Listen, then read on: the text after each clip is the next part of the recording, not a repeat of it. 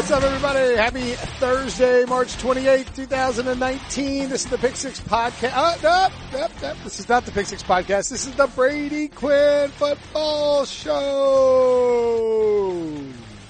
Boom, boom, boom, boom. Yeah, I don't really have anything for it. I was trying to create my own. That was pretty good. Which is, that was pretty good. No, it wasn't really a good sign. I was going to go with like the high school band theme that they used to play when we'd walk into the stadium. But yeah, I couldn't really quite recall what that was.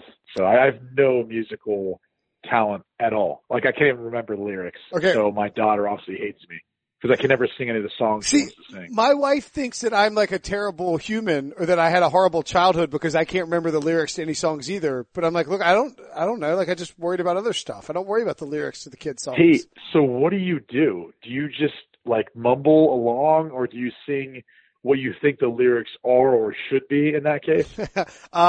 Both.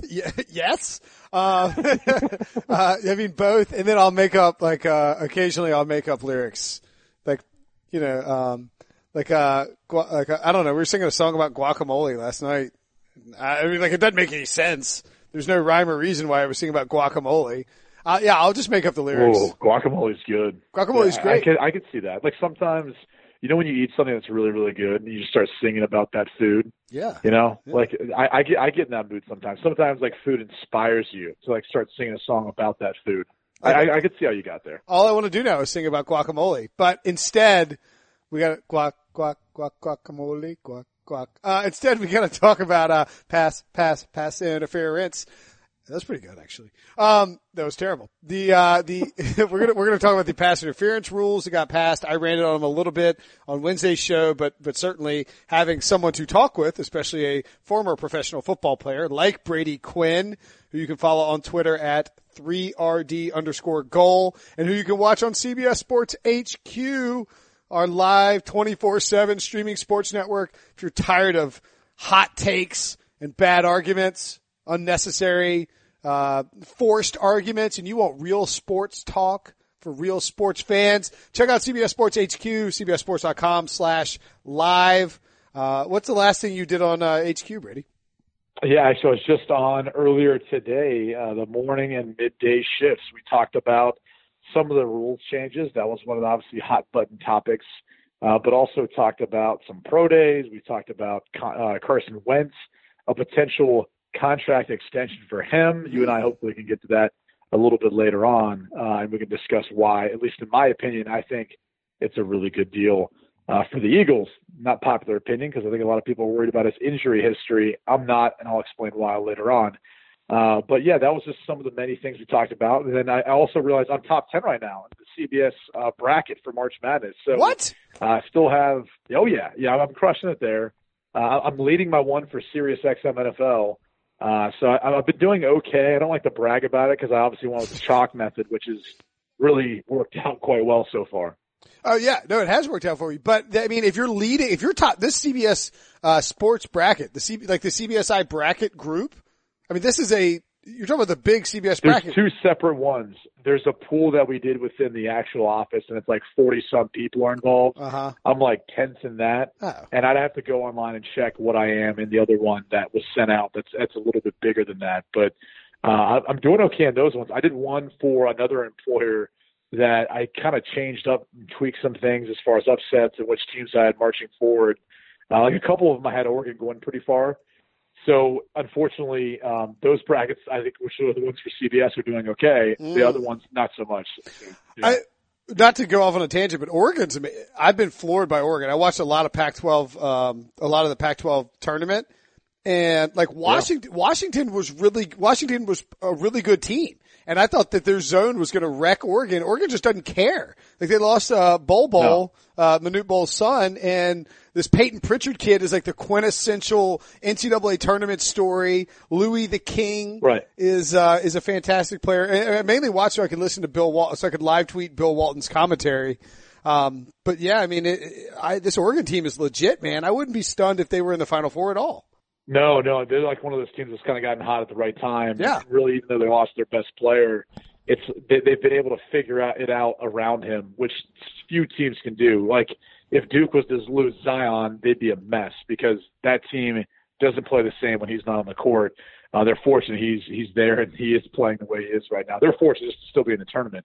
I thought UCF should have won. I thought they honestly, outcoached Coach K, and I thought really, with the exception of just not dropping one bucket at the end, I should have won that game. But yeah, look, bottom line is I've been somewhat lucky with some of those picks. Oregon's been one of them, but I'm not sure the officials are going to be very lucky next year, especially when having to make the decision in the final 2 minutes of each half, which is really what they've been tasked with now with this new rule. I thought you were making a segue to next year's NCAA tournament. I was like, what is he doing? It's like, you're right. I looked at the clock and I was about to go off on a different tangent about Duke. Good on you, Brady, for being the professional here and steering us back to the NFL.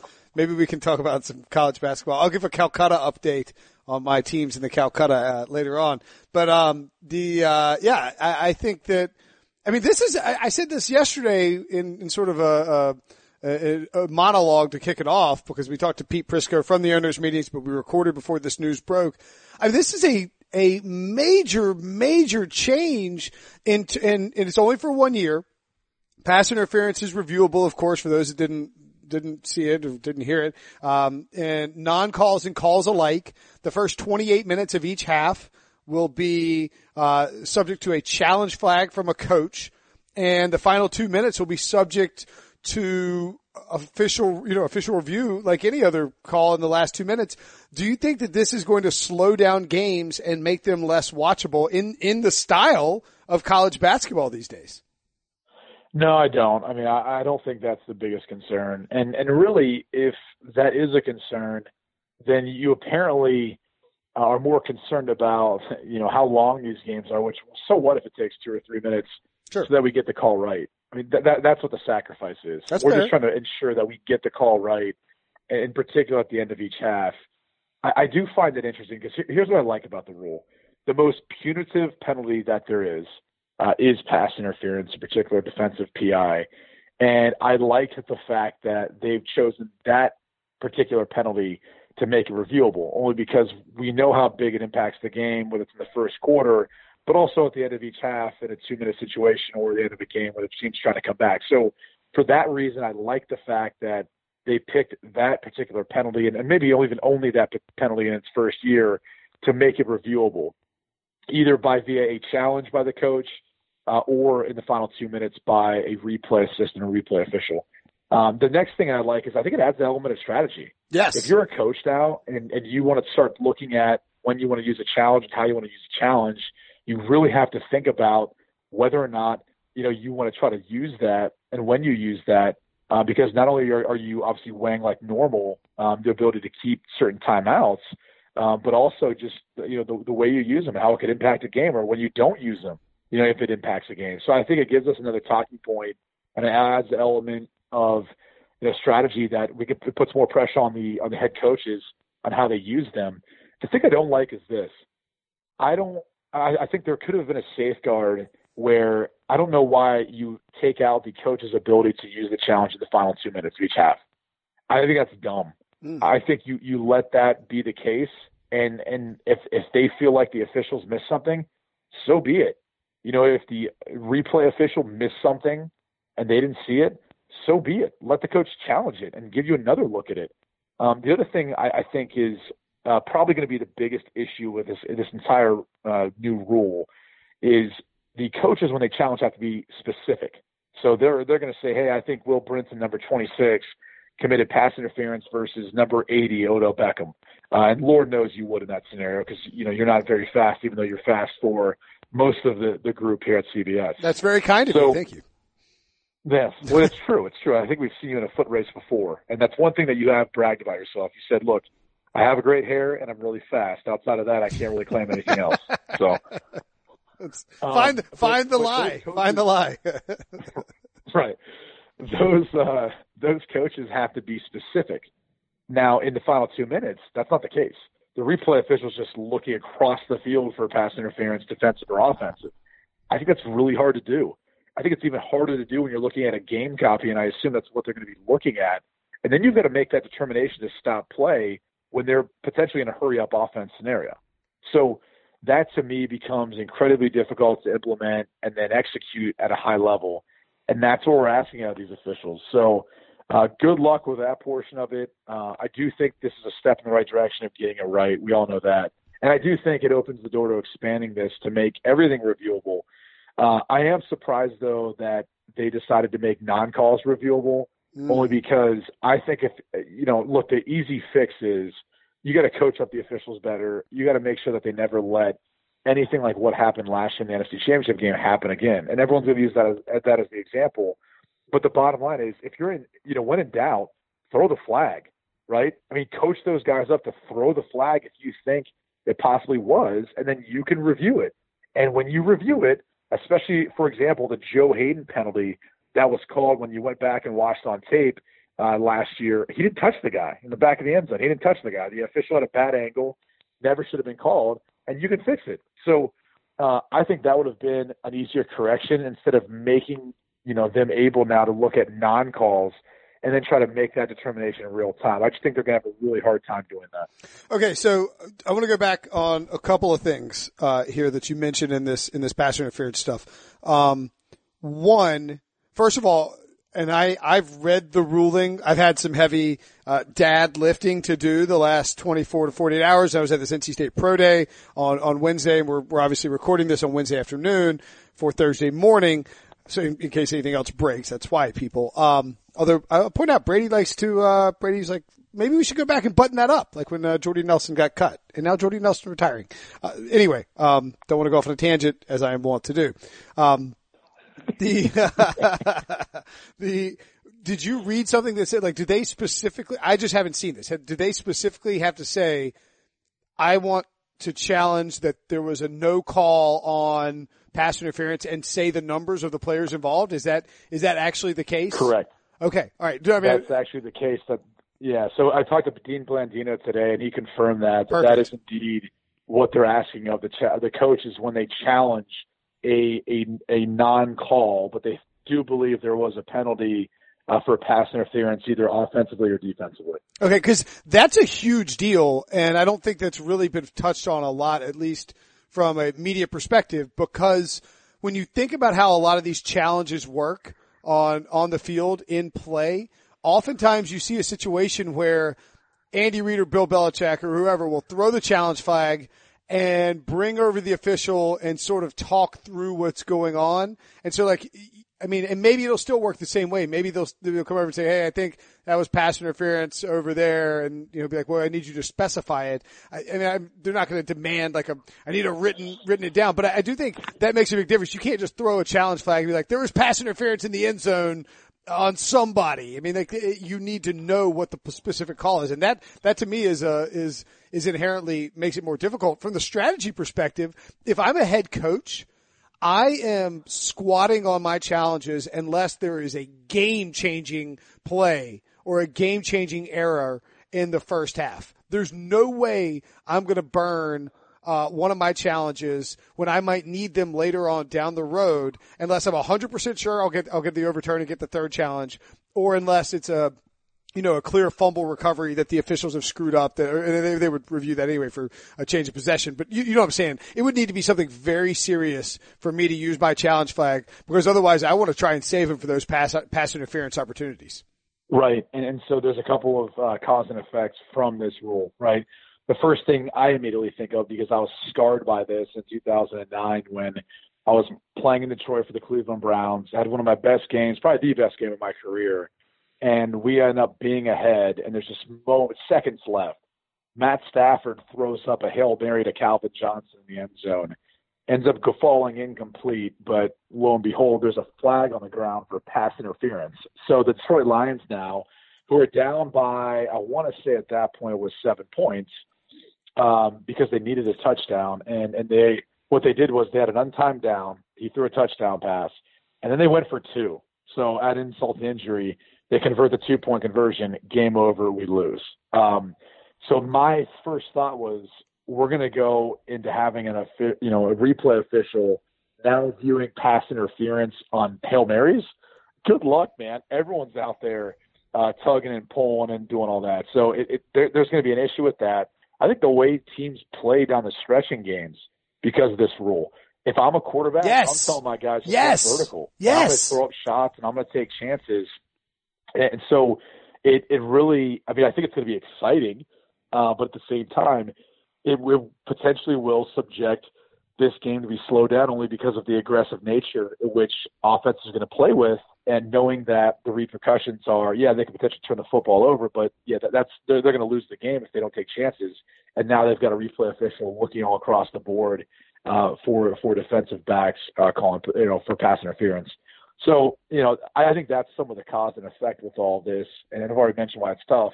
I do think the thing you bring up though about squatting on some of the challenges, I'll be curious to see how they go about handling that, because you never know how in the beginning of the game, if you feel like something was a pretty monumental call and how it may impact the drive or field position. Maybe you want to take that opportunity and challenge that, because you don't know later in the game if it's going to get better, and you don't necessarily know if you're going to need it, right? And the final 2 minutes, if that's what you're trying to make up some ground of each half, the officials hopefully taking care of that for you. So that's obviously one of the major rule changes that I think will obviously impact the season. That's going to be one to watch and see how it's going to be implemented. The other thing that I think was interesting though is the blindside block rule, which I was before you do that, I was going to ask you. By the way, that game against Detroit, you went 21-33, 304 yards, 4 touchdowns, no picks.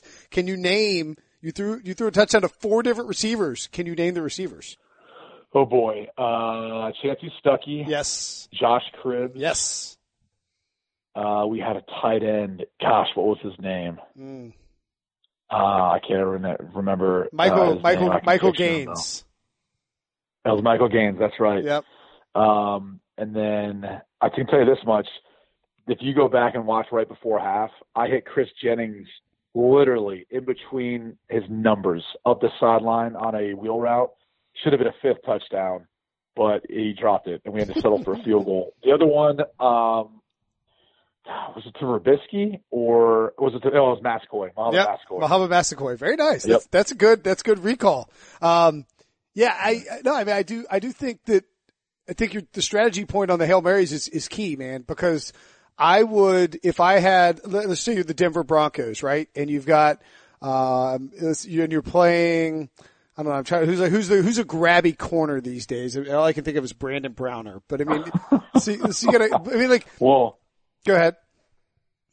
No, I was just going to say, I mean, Richard Sherman kind of grabs from time to time, right? Sure. Well, all right. So how about this? So you're the Broncos and you're playing the 49ers and it's week 17 and the season or whatever, any week, and it's the last 2 minutes of the game and you're trailing by 4 points.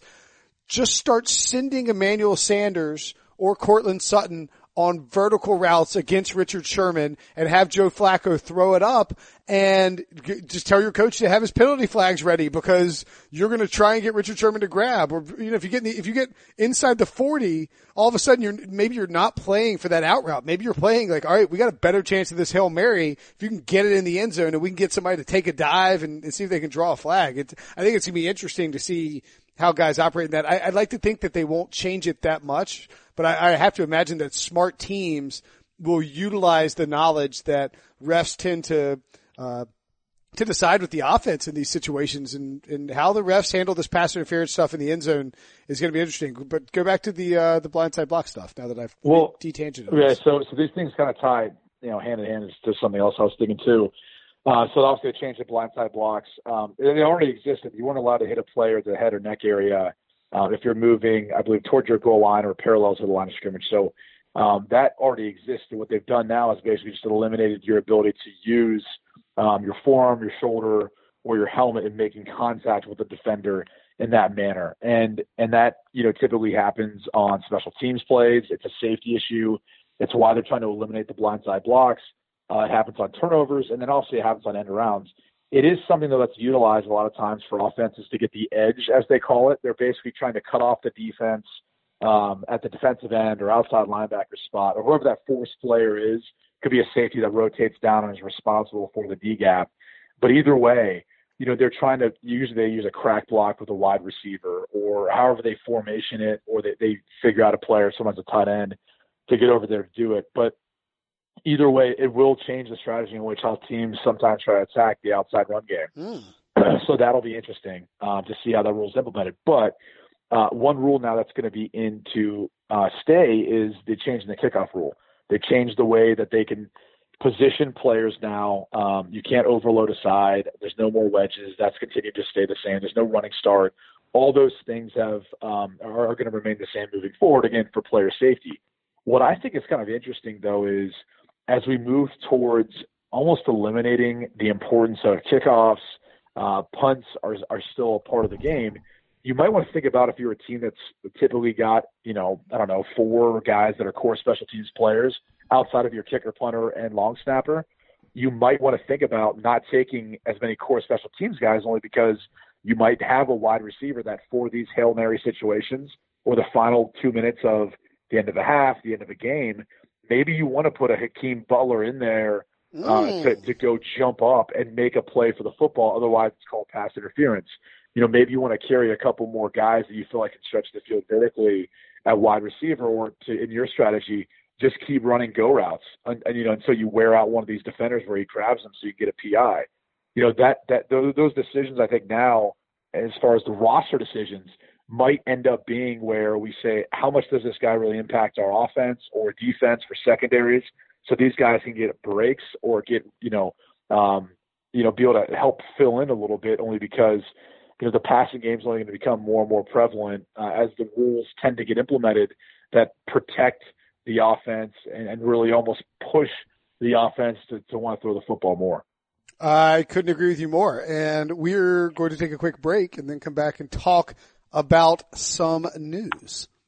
The all-new Hyundai 2024 Santa Fe is equipped with everything you need to break free from the dull work week and embark on an adventurous weekend with your family. The all-new Hyundai Santa Fe's features like available H-Track all-wheel drive, standard third-row seating, available dual wireless charging pads ensure you can take on any adventure. Available H-Track all-wheel drives so you can take on the dirt trails and kick up some mud. Standard third-row seating so your whole family can experience the thrill together. Available dual wireless charging pads so no one gets stuck in the great outdoors with a dead phone. Whether you're tailgating out in the dirt lot, Carter Finley, shout out Carter Finley, or whether you're whitewater rafting, taking the entire family on an adventurous trip. Maybe you're out camping at Mount Rogers. I used to go as a kid. Wish my parents had a Hyundai Santa Fe. The Hyundai Santa Fe is perfect for your family outing. Learn more about the all-new Hyundai Santa Fe at HyundaiUSA.com. Call 562-314-4603 for complete details. The perfect combination of versatile athleisure and training apparel has arrived. Thanks to the visionary minds of New Balance, Clutch Athletics, and Rich Paul, the designs reflect the heart of the athlete and the spirit of the community. With rising defensive stars Will Anderson and Chase Young on the roster, Clutch Athletics brings the best innovative gear to all athletes, giving them style and performance on and off the field. Learn more and purchase Clutch Athletics at newbalance.com. Okay, that was a quick break thanks to somebody's son screaming about Oreos, me thinking he was dying. Nope, just hungry, Brady. What's your favorite? For the record, I have two daughters. Right. But, yeah, what were you going to ask? What's my favorite cookie? That's what you were going to say? Yeah. How'd you know? If I was gonna pick one, honestly, like I don't like any of that pre-made crap.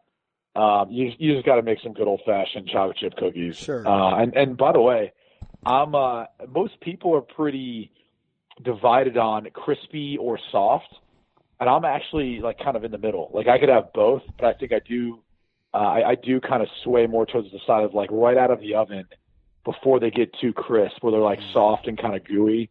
I think I side with that notion, like big chunks of chocolate. Yeah. None of that like mini little chocolate chip BS. The best chocolate chip cookies of all time, my grandmother made them, and she would put them in like those cookie tins and stick them in the freezer. And so obviously those aren't soft, but my God. Oh man, we go down to Florida for Thanksgiving and just hammer back those cookies.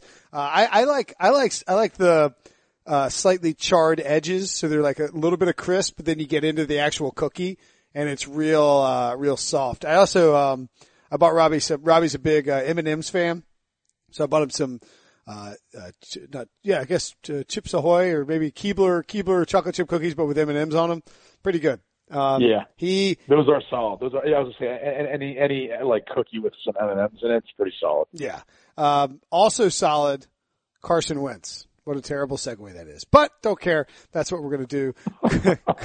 Carson Wentz. Oh, can before we get to Wentz, can we just talk about a couple more like rules I thought was interesting? That the overtime rule got shelved. I thought that was kind of interesting because it seems like fairly obvious. Either you are for both teams touching it or you're not. Yeah. But the owners, for whatever reason, wanted to push that to May.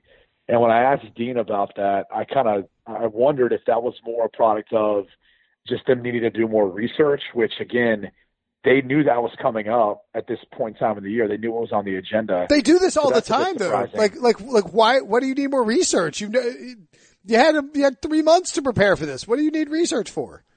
Right, and again, it's a polarizing deal. Either you feel that they should each get a touch, or you don't. Like, I don't know that there's a lot of persuasion in it. And then I asked him, does other leagues like the AAF, when they implement a rule, for example, like the onside kick rule, where they eliminate the onside kick because I think two teams recovered onside kicks last year. Yeah. And instead implement a strategy like, I think it's 4th and 12 in the Alliance. John Elway proposed a 4th and 15 scenario to the NFL that got shot down.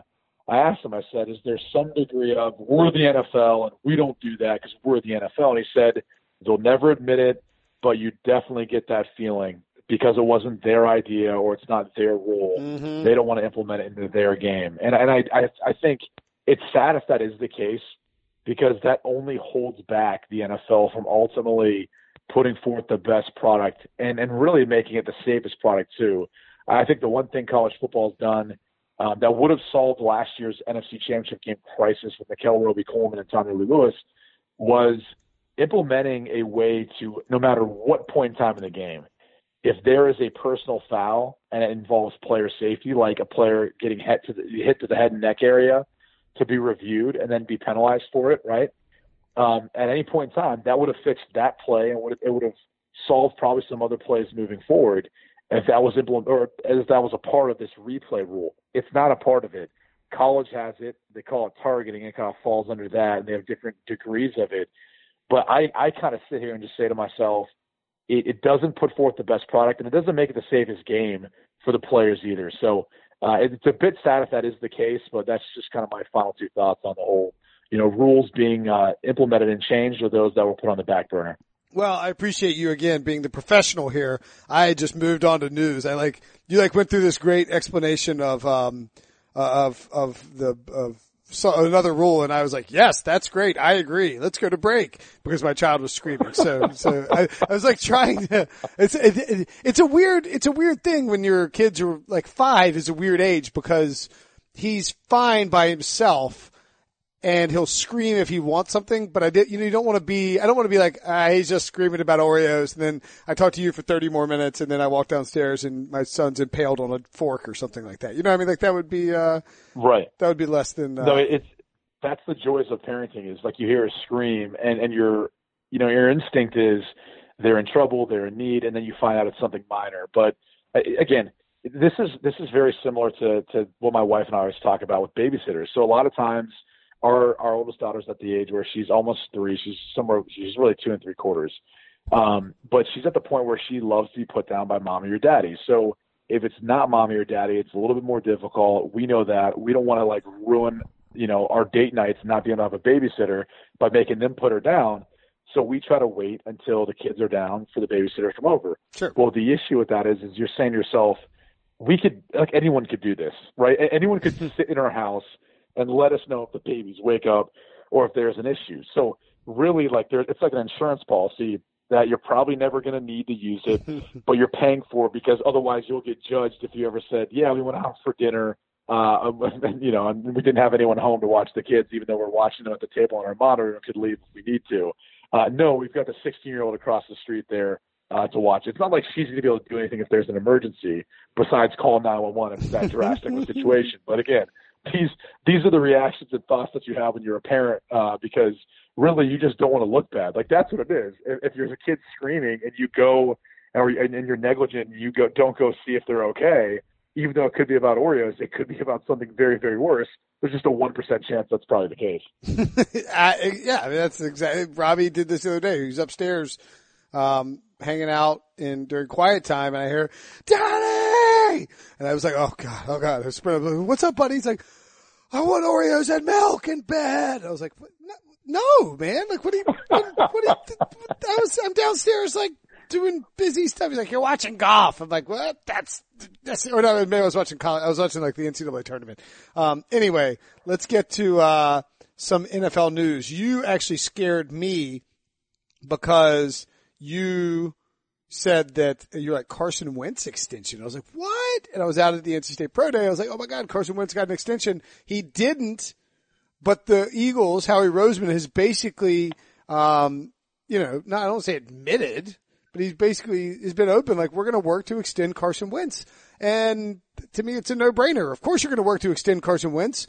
And if you're going to extend him, I actually think, and this may be your take as well, so I don't want to steal your thunder, step on your toes or anything, but I actually think even though you're utilizing his window of a small rookie contract and his salary, it would not be a terrible idea, given his injury history, to extend him now rather than have him play 16 games, put up an MVP caliber numbers, and then have to give him $35 million a year. I think you could maybe get a little bit of a bargain if you went ahead and hammered that thing out this offseason. Yeah, so I feel the exact same way. Yes. So the counter-argument to that is going to be, look at his injury history. He had injuries back when he was at North Dakota State. Yeah. He's had injuries he missed the entire preseason as a rookie, even though he did start and play all 16 games, and they go 7-9. Remember that hot 3-0 start? They had the bye, and then after that they started to kind of not fall apart, but he started to look like a rookie. The next year he's an MVP candidate. Then he gets hurt again. This past year with the knee injury, this past year ended up being a fractured bone in his back, ended up having back spasms, issues with that. And so, I think as much as you say, yeah, of course, extend him, it sounds great in theory, but I think if I am Carson Wentz and I'm trying to maximize my value, I might say to the team, regardless of what they throw at me, yeah, I'm okay. I would like to just go ahead and play out this year, show you what I'm capable of for a full 16 games and into the playoffs, and that I can do what Nick Foles did. Because, look, they obviously picked up the option on Foles, but at the same time, I think they realized that he was going to move on, and he did. In a way, they could have franchise tagged Foles. They could have figured out something else, but they know Carson's their future, so that's the direction they're going. But I think from Carson's standpoint, regardless of what they offer him, I think you might want to wait. And here's the other reason why, unless they give him, because if we talk market value right now, his value should be, or he should be aiming at $33 million average annual salary. That should be his goal. That's what Aaron Rodgers is getting. People are going to look at him in the same light. And you might say, well, he doesn't have a Super Bowl and he's not the caliber of Aaron Rodgers yet. And I'd say, yeah, you're right. But that's not what his contract's going to be betting on. They're betting on that he will be. And so that's what they're going to pay him. And so it does make sense to, try to pay him as soon as you can, because that number's only going to go up with the salary cap going up. But there's also a thought that, you can put in some of those clauses and all that with his injury history. You're going to do that regardless of when he signs this contract. So to me, I wouldn't be so shocked if they didn't come to an agreement, only because that number's going to be really, really high. It should be $33 million average annual salary a year. And his guarantees, if he really wants to be groundbreaking, he should try to get 4 years of guarantees. So do the math on that. You're talking about $130 million total guaranteed at signing. That's what he should be aiming for if he really wants to stay within the market value. And I'll just finally say this. For those who think that that's some huge percentage of the cap, it's not. Stop saying that. Stop thinking that, oh, you can't pay this quarterback all this money and build a roster around him. Okay? The salary cap this year is like almost $189 million, okay? So let's just fast forward a year, and the salary cap goes up by roughly about $10, $11 million a year. So let's just say it's at a round number, $200 million, and he's going to make $33 million a year. If you go and look at the numbers, that's like 16.5% of the cap at $200 million. That is on the high end, but it's not outrageous. We've seen teams before allocate 20% of their cap in a given year to the quarterback position. So granted, it's one player, but it's the player you're betting on to win your Super Bowl. And that's really what you have to look at when you're looking at teams' cap allocation, is the percentage devoted to that position, because they'll be all in on Wentz. That'll be their plan. 16.5 may sound like it's on the high end, or maybe, you know, is on the high end initially, it's only going to go down as the cap continues to go up. Yeah, that's true. And also in Eagles news, Jeffrey Lurie wants to bring back the Chip Kelly green uniforms. So the Kelly, is it Chip Kelly or just Kelly green uniforms? It's just Kelly green, but you can call it the Chip Kelly green, even though I think the last player that I remember wearing it. What's that? Did they use him during Chip Kelly's run? Am I crazy? Maybe they did. I remember Kevin Kolb. I remember Kevin Kolb wearing it and balling out in one of the games. He was wearing Kelly green. I love the idea of the Kelly green, and I love the idea that we could call it a huge Kelly green. Well, let's call it Chip Kelly green. Is Kelly green the green for Notre Dame? Kelly green. Is Kelly green, is that the green for Notre Dame? You know, it goes back and forth. It's been a Kelly green before, and then it was like a dark green when I was there, and then it was like Kelly green is one of the greens they use for the colors for Notre Dame, right? Like, I mean. Correct. Yeah. Correct. Well, especially now with Brian Kelly green. So yeah. Oh, you're right. Do you think that Brian Kelly green would acknowledge that it is actually Chip Kelly green? No, I think he's going on Brian Kelly green, and as he should. Of course he should. Shamrock green. It's a shamrock green, right? Sort of. Sure. Okay. All right. I don't think so. Okay. Not shamrock green. That wasn't an Irish attack on anybody Irish. I'm pro Irish. Okay, I don't know where I'm going with this. You know what? I'm getting close to the point of this podcast, Brady, where I might need a cell phone break. Because we're a 20-minute one. Yeah. It's funny. Do you view that as, you know, more of okay? So here's what I thought. Well, we should lay out. Yeah. Lay out what happened. Yeah. Yeah. So basically, Cliff Kingsbury announced that he's going to provide his players a 20-minute cell phone break in between meetings, which on the outside looking in, you're saying, oh, what a mistake. This guy's first-year head coach in the NFL. What is he doing? He's just adapting to the types of players and the culture that he's got with players coming in now. This is a part of their lives. Like, I remember last year in training camp with the Dolphins in 2014 – some of the older guys would kind of be talking and social in the locker room, but you know what most guys did? They walked back to the locker, they grabbed their cell phone, they turned around, sat down, they sat there until their break was over, and then they went back to meetings. Now, some coaches allow them to bring book bags and whatnot in there, and some players will probably check their phone or, you know, tweet or text or whatever during meetings. But I think this allows you as a head coach to basically say to your players, look, I've given you a 20-minute break to go do that, all right? So I don't want that crap in our meetings. If you got them, it's going to be a fine. I want you focused on football. We're going to have shorter meetings. They're going to be quick. So we've got your attention, and we're not going to put too much on your plate, but we're going to execute at a really high level at the stuff that we do. And so I think it's actually smart. I think it's a good sign for Arizona. Like, this is a sign of a coach that is young. He understands and can relate to a lot of the players that are in their locker room and is willing to adapt and change based on the type of personality he has. So I love the decision. I'm not sure how it hit you. Well, I mean, my initial response is here's what I would say. I would say a couple of things. One, everybody has breaks for meetings. Okay, like anybody who has a meeting, any type of meeting in any business, in anywhere in the entire world, they take breaks. I check out if I'm in a meeting and it goes past 90 minutes. I'm done. I can't. I don't just gloss over anything. Yeah. And so, right, but let me say this. It's not always, like, mandated by the head coach like this is. Of course. So I would say this. Of course not. Eric Mangini would have never done it. There's countless other head coaches that I played for. John Fox never would have done this. Now, your individual coach might provide you a break to go to the bathroom. I was going to say take a piss. I'm not sure if you can say that. You can say that, sir. But not specifically to go be on the cell phone or whatever else. So I do think – it is unique in that perspective. Like, yeah, breaks are provided, but to specifically sit there and say, like, yeah, these dudes are going to go check their cell phone, so why not, you know, basically call what it is and not beat around the bush with it. Like, I think there's something about that stands out compared to other coaches, right?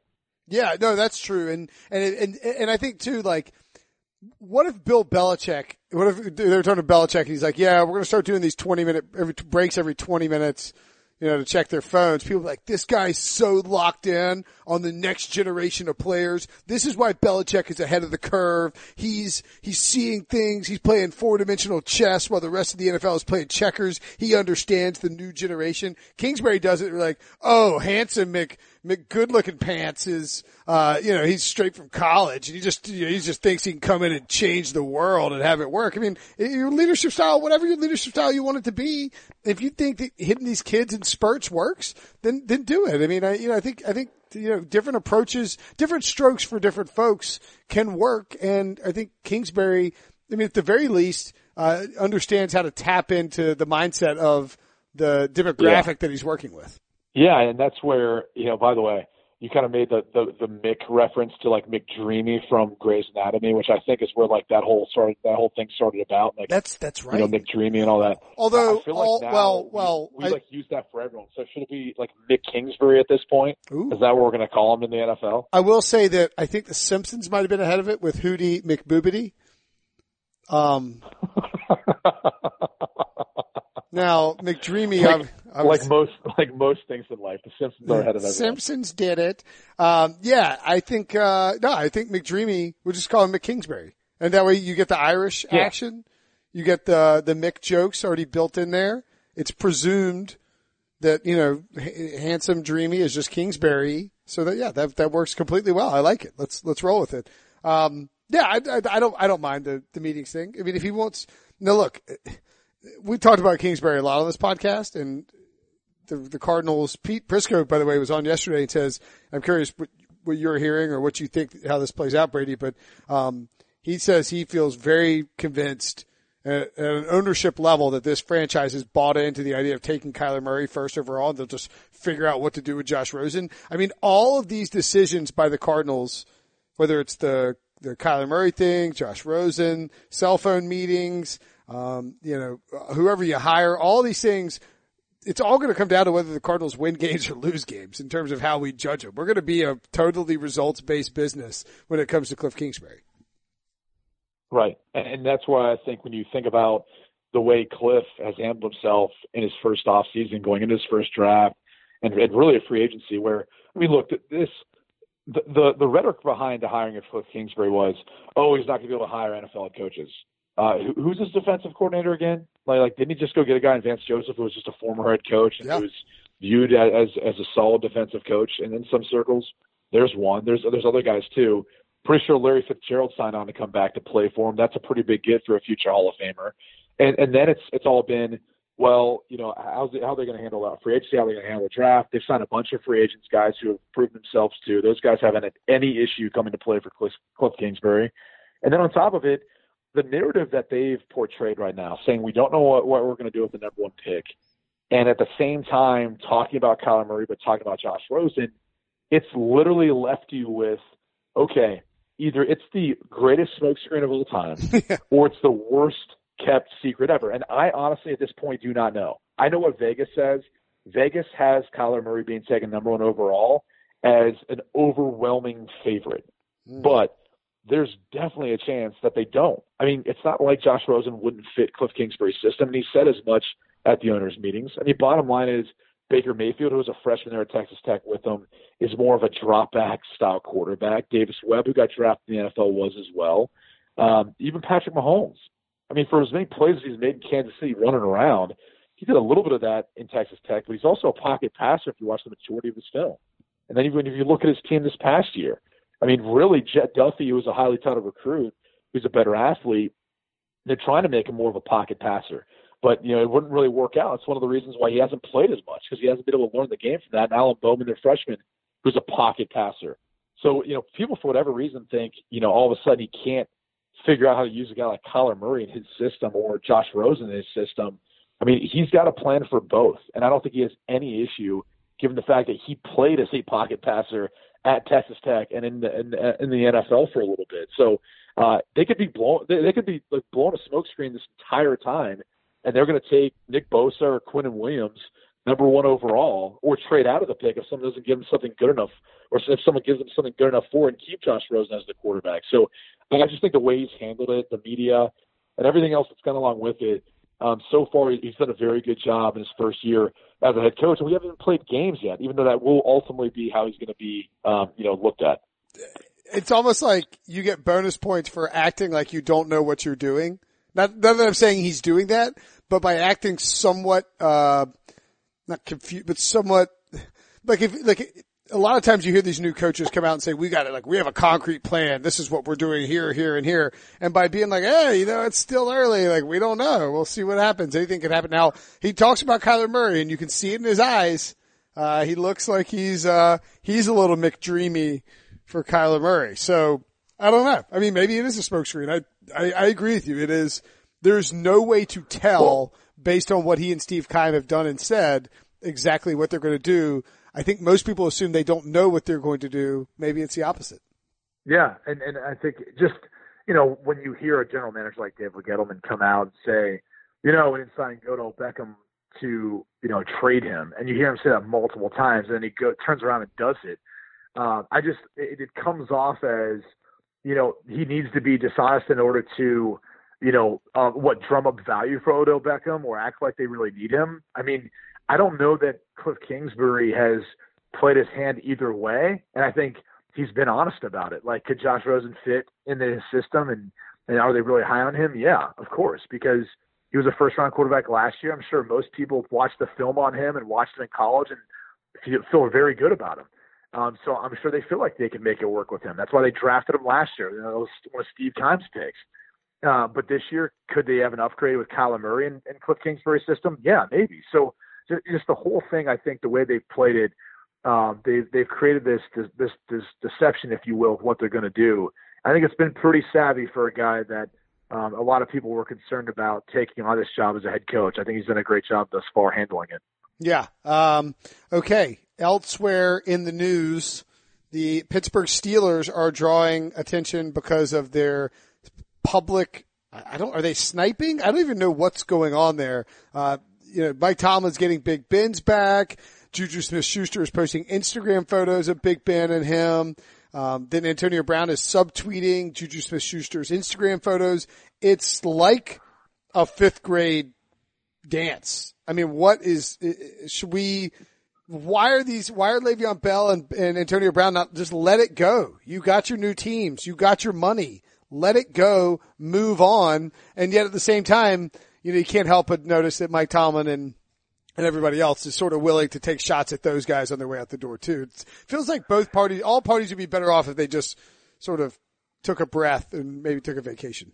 Yeah, but that's what happens when, you play and have success together and spend so much time together. It becomes emotional. You're passionate about what you're able to accomplish and work together and all that. So it's not easy to move on. And I think that's what you're seeing a little bit in social media play out.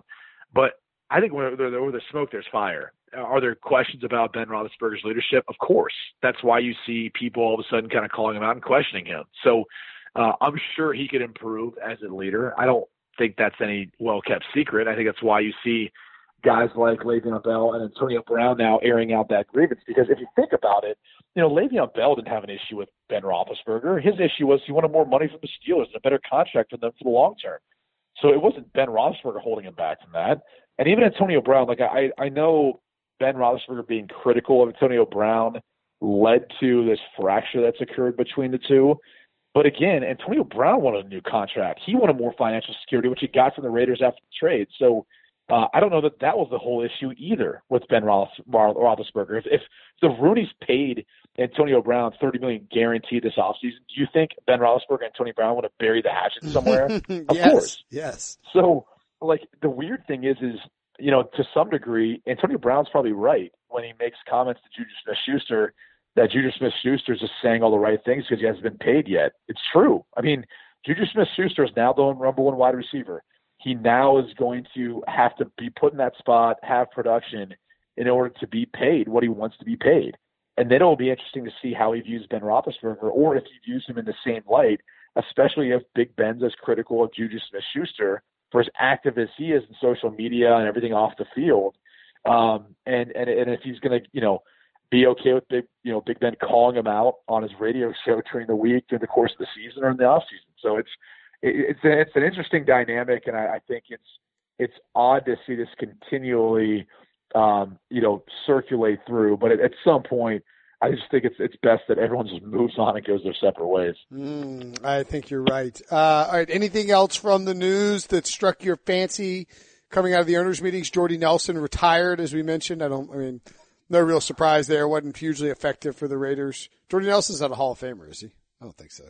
No, I just, Jordy Nelson had a great career. Bottom line. And sure. When I think of him, I think of, Rodgers to Nelson. That was probably Aaron's most consistent, reliable wide receiver. Maybe Donald Driver is the other one you could throw in that conversation. But when you think of Aaron Rodgers, how great he is on the other end of that pass is Jordy Nelson.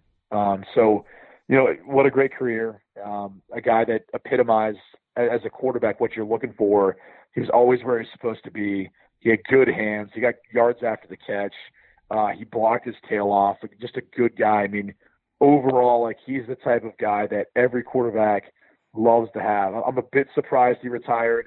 I wouldn't have been shocked if he would have found his way to New England. And it's not like he didn't have some production last year with the Raiders. So it just depends on what price, and maybe he didn't want to have to go through a new offense and deal with those guys. But that kind of leads me to Gronk. I know it's old news now, but I do still think there's a chance he could come back.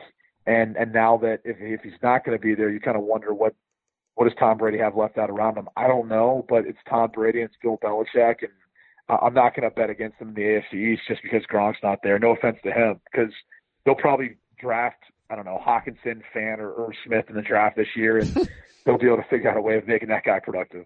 If you had to guess off the top of your head, how many Pro Bowls did Jordy Nelson make in the 10-year career he had in the NFL? 5. 1.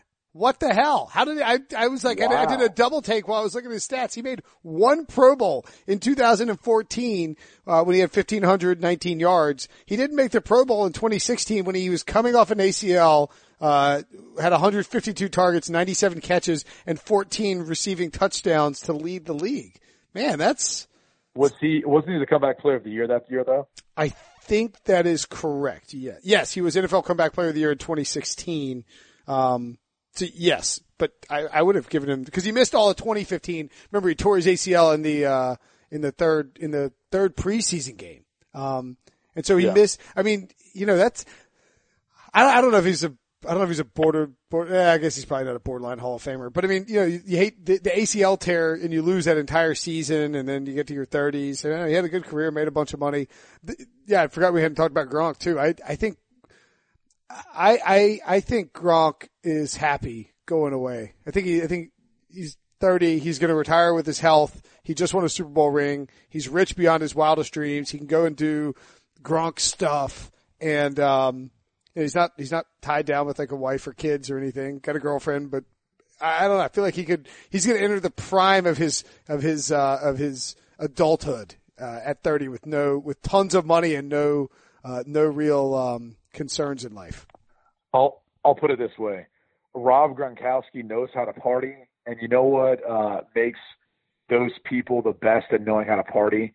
They know when to leave. They know and have a feeling for when the party is going to be on its descent. And I think he's kind of looking at it for himself personally from a health perspective with that thought in mind, but also looking at the team, looking at what they accomplished. There's no guarantee they're going to go back to the Super Bowl and win it again next year. So what better way than being the guy that helped set up the game-winning touchdown in the Super Bowl, his final catch, getting another ring, and then sailing off into the sunset, right? That's a great – the party – in fact, somebody like Gronk, if you want to carry the analogy a little bit further, the party ends when he leaves. Right. That's – and then maybe that is the case. Yeah, maybe so.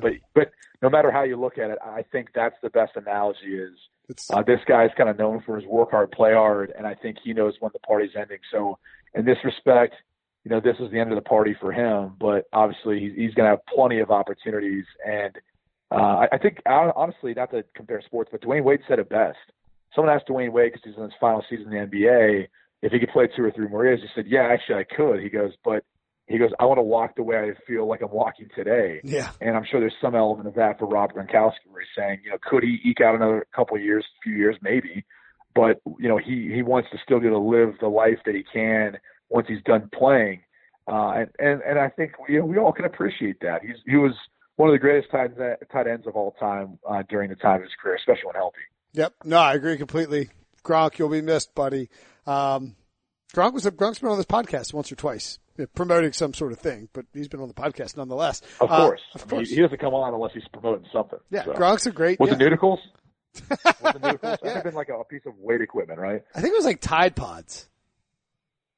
Yeah, he's big on that, which is interesting because of all the NFL players – because, you know, there's that big scare about eating Tide Pods. Who's most likely to eat? He'd be the one that I would think, like, you'd be most likely to eat a Tide Pod. Right. Like, be like, I thought it was gummy bear or something. I don't know, you know? I want to see what it tastes like.